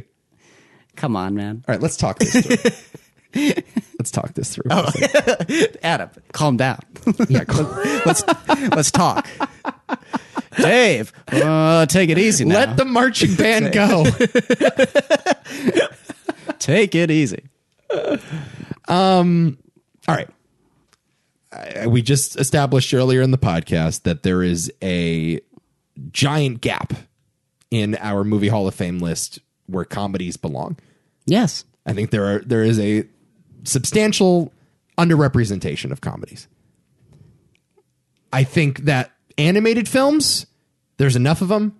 Toy Story is already in the movie Hall of Fame, and I love me The Incredibles. But if we're really holding up The Incredibles as the best cinema can do in 2004, I think we're reaching a little bit. Sure. Do you agree with that? Sure. So we good to cross off The Incredibles. Sure. are you sure you don't want to make an argument for Spider-Man 2? When when we do our Spider-Man podcast, I'll make an argument for that one. All right, we'll cross off the Incredibles then. Now, Sideways and Collateral, those are just one and one A for me. if it were up to me, one of those movies would get in, and one of them is a comedy. In fairness, so that would sort of, you know, Well, the insider's in. Don't That's forget- true. Don't forget, we have the insider that is true. because it's awesome, and because it's like a that's a one in one a scenario with me for Michael Mann. I fucking love the insider. Yeah, me too. Yeah. Now we really line up on Michael Mann, don't we? Yeah. Michael Mann's dope. I just consider him a god among men, and you just consider him a good filmmaker. Yes. I think that's the difference. he's not like the best filmmaker working today, and I don't think he's ever been like one of the greats. Uh, he might be. he's he's he's he's very good though, very good. Um, I guess if you want to cross off Mean Girls, you can go ahead and do that. Well, I don't know. If of those three comedies, is that the worst? Maybe. How would you rank the comedies? I mean, it depends on what you're ranking. Like, which do I think is the most blatantly funny, or which is the best movie? The best movie, is Shaun of the Dead. Uh, the funniest is Anchorman. Right. So I guess by default, you'd have to say Mean Girls. Does it have a better legacy than those other two? Because Mm, I think Anchorman is still the one that people quote the most. it's it Anchorman is is quoted more. I mean, Mean Girls might be more popular technically. It doesn't have. I'm not sure if it has the same level of. Uh, uh, I don't know. I don't know. I feel like Anchorman is still a little more ubiquitous amongst people. Okay, let's cross off Collateral then. let's do that. I do think Sideways is the best movie of the year. That's my opinion. That is my humble opinion. because it's a you, a you movie. It's not better than Shaun of the Dead. Oh, that's not true. Ugh. It's not, dude. That's It's good. It's it's it, in fact like I'm I'm serious. I loved Sideways. I lo- I absolutely loved it. As a film, it's not better than Shaun of the Dead though. Okay, so you're saying Mean Girls is the worst comedy? It's I hate saying that. It's awesome. No, si- Mean Girls is a great great comedy and I love it. Uh-huh. I love man, I love every movie on this list. Has that ever happened before? No. Hardly ever happens. I love every single movie. I love them all too. that certainly has never happened. Yeah. Where we both agreed on it. Okay, then talk to me, Ben. You seem to have a clear idea of where you want to go with this, so go ahead. Uh, boy, boy, I don't know. Because it for me, it's uh, it's it's Anchorman or it's Shaun of the Dead. Yeah, that's where my heart is. I don't know. All right, you'd like to cross off sideways then? I guess so. all right, we've got two left. What do you want to do? I, okay, because it always comes down to this stupid. What do you want to do? It always comes down to this stupid ass argument. Go is, ahead. Is there a chance we do an Edgar Wright pod? No. No chance. No. No chance. Then give it to Shaun of the Dead. It's as simple as that. Okay. Well, then I guess I have no choice. Oh wait, you have vetoes. Veto button! Woo! Congratulations to Sideways! Ah, Entering the Movie Hall of Fame! you used it though. Yes! It's gone. Nico. Yes! It's gone. Veto! Don't forget, I have two. You do have two. Yeah. There goes mine. I'm glad you remembered it. That's too bad. Cause motherfucker, I, I am sa- I am saving those. All Had to do it. right. Had to do it. You left me no choice. You had a full on assault of all my favorite movies just now. You knocked them off one by one. Cause to me, it's pretty obvious. It's either th- it's it's one of those two, and it's not really that close. Wow. Yeah, it's just a debate uh, between those two for me personally. Okay. As much as I love every other movie on the list, I love them all. I think it was a good year. I do. I think 2004 was a good year. And I think the right movie won at the end of the day. okay, whatever. We had to use unorthodox methods, Oh. No, but no, we got there. Y- y- your movie won. Let's be very very clear here. the right movie It's won. about time I won one yeah, of ju- these. just say that. It's about damn time. You don't have to say the movie won. You have to say I won. That that, that that's what it is. That's what it comes down to. That's right. I did win. You won. Okay. and I know what I've opened. I know I've opened Pandora's box. It's okay. And I know I'm in for a world of pain. No no no no no. I'm I'm- I'm I'm gonna be. I mean, yeah, I'll be even more devious about this than you than you think. Okay. You don't know how devious my plans are. I don't know. All right. I have some ideas. Okay. Cool. Sideways. Godfather three, baby, it's getting in. All right, next week we're doing the movies of 1963, finally.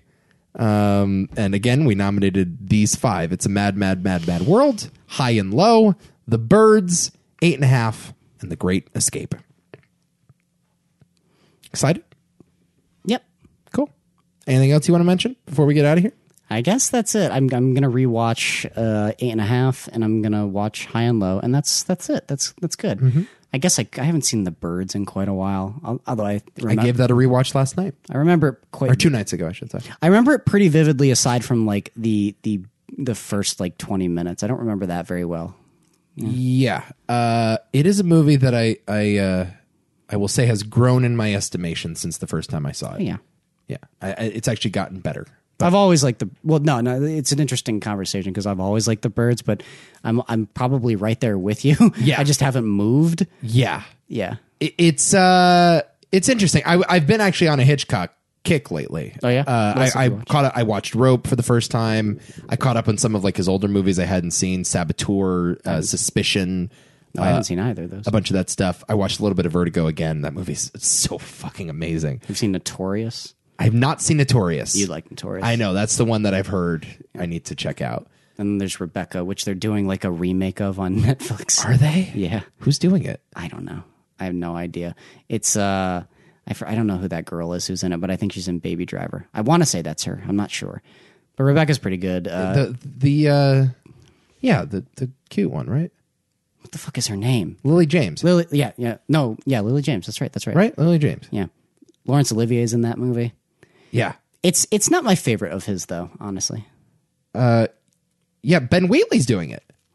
Oh, well, that that's interesting. I might watch that now. Ben Wheatley, huh? Yeah, Okay. this is very interesting. Huh. All right. All right. With Lily James and Army Hammer, All right. All right. and what is it? It's a show? What? No, it's a movie. Yeah, yeah. It's a movie. October twenty first. All right. I didn't know that. Interesting. All right. Well, we got some interesting stuff then to watch. It is fall movie season, by the way. I know it doesn't feel like it, but it is fall movie season. There's no movie season. The movie season does not exist. It's coming. It's Yeah, coming. well, We got a Sophia Coppola movie coming out. We got uh, we, uh, a lot of stuff. I think. I love that. We got Sophia Coppola and, uh, And Oh, you know a lot of stuff. stuff. Mank Yeah, is we got coming, stuff. right? Yeah, we Mank's got an Aaron Sorkin movie coming out in three weeks. I don't care about the Aaron Sorkin movie, but like Mank and, and the Sophia Coppola movie, is that it? There should be more. I feel like there's more. There's not. Dune's gonna get delayed tomorrow, so Yeah. So- Is that right? probably. No, there's stuff. Nico, Borat 2, Nico, there's no stuff. subsequent movie film. there's no stuff. there is no stuff. There is zero stuff. It's okay. Oh, man. That's just the lost movie season. What the Yes. hell's happening, man? Yeah. This really makes me upset. We'll we'll, we'll get prepped for Sophia Coppola, I guess, for Rebecca and Mank. And That's it? yeah. Yeah. And then we're done with the fall? Yes. I'm sorry. But hey, maybe David Fincher will finally win Best Director. I don't know. this Oscar There's gonna be a season- lot of David Fincher talk coming up, man. dude. The Oscar season. I don't even know if what, what are they going to do. I don't know. What is their plan? I don't know. Bad Boys 2 for Best Picture, I guess. Seriously, what, what is the Best Picture frontrunner right now that has come out so far that you can say is a contender? a contender? Yeah. Is it Tenant? No, What is it? I don't know. Defy Bloods? yes, That's the Yes. closest thing we have, Yes. right? That that's it. That's Del Orlando is like the is the only Best Actor contender now, right? I could still see him getting it though. Yeah, I think so. Really good, but that's it, man. That is it. It's a rough year. Yeah. What do you want? It's just a rough year. Boy State might be my favorite movie of the year. For- Yeah, for me, well, boy, what is my number one? I don't remember. Boy State's up there though. I certainly hope things start turning around soon because yikes. I don't know. Or maybe we just say fuck it. Let's punt to 2021. That's what it is. That's what everybody's been doing. PTA's new movie comes out next year and it'll be great. All right. That's it. Love y'all so very, very much. Join our Discord. Get in on the action. Debate with us. We love debating. Except about the debate. I don't want to debate about the No. debate. You got better things to do, people. Seriously. Yeah. you got much, much better things to do. Be honest with yourselves. Uh, that's it. Until next time. Brick, where'd you get a hand grenade? I don't know.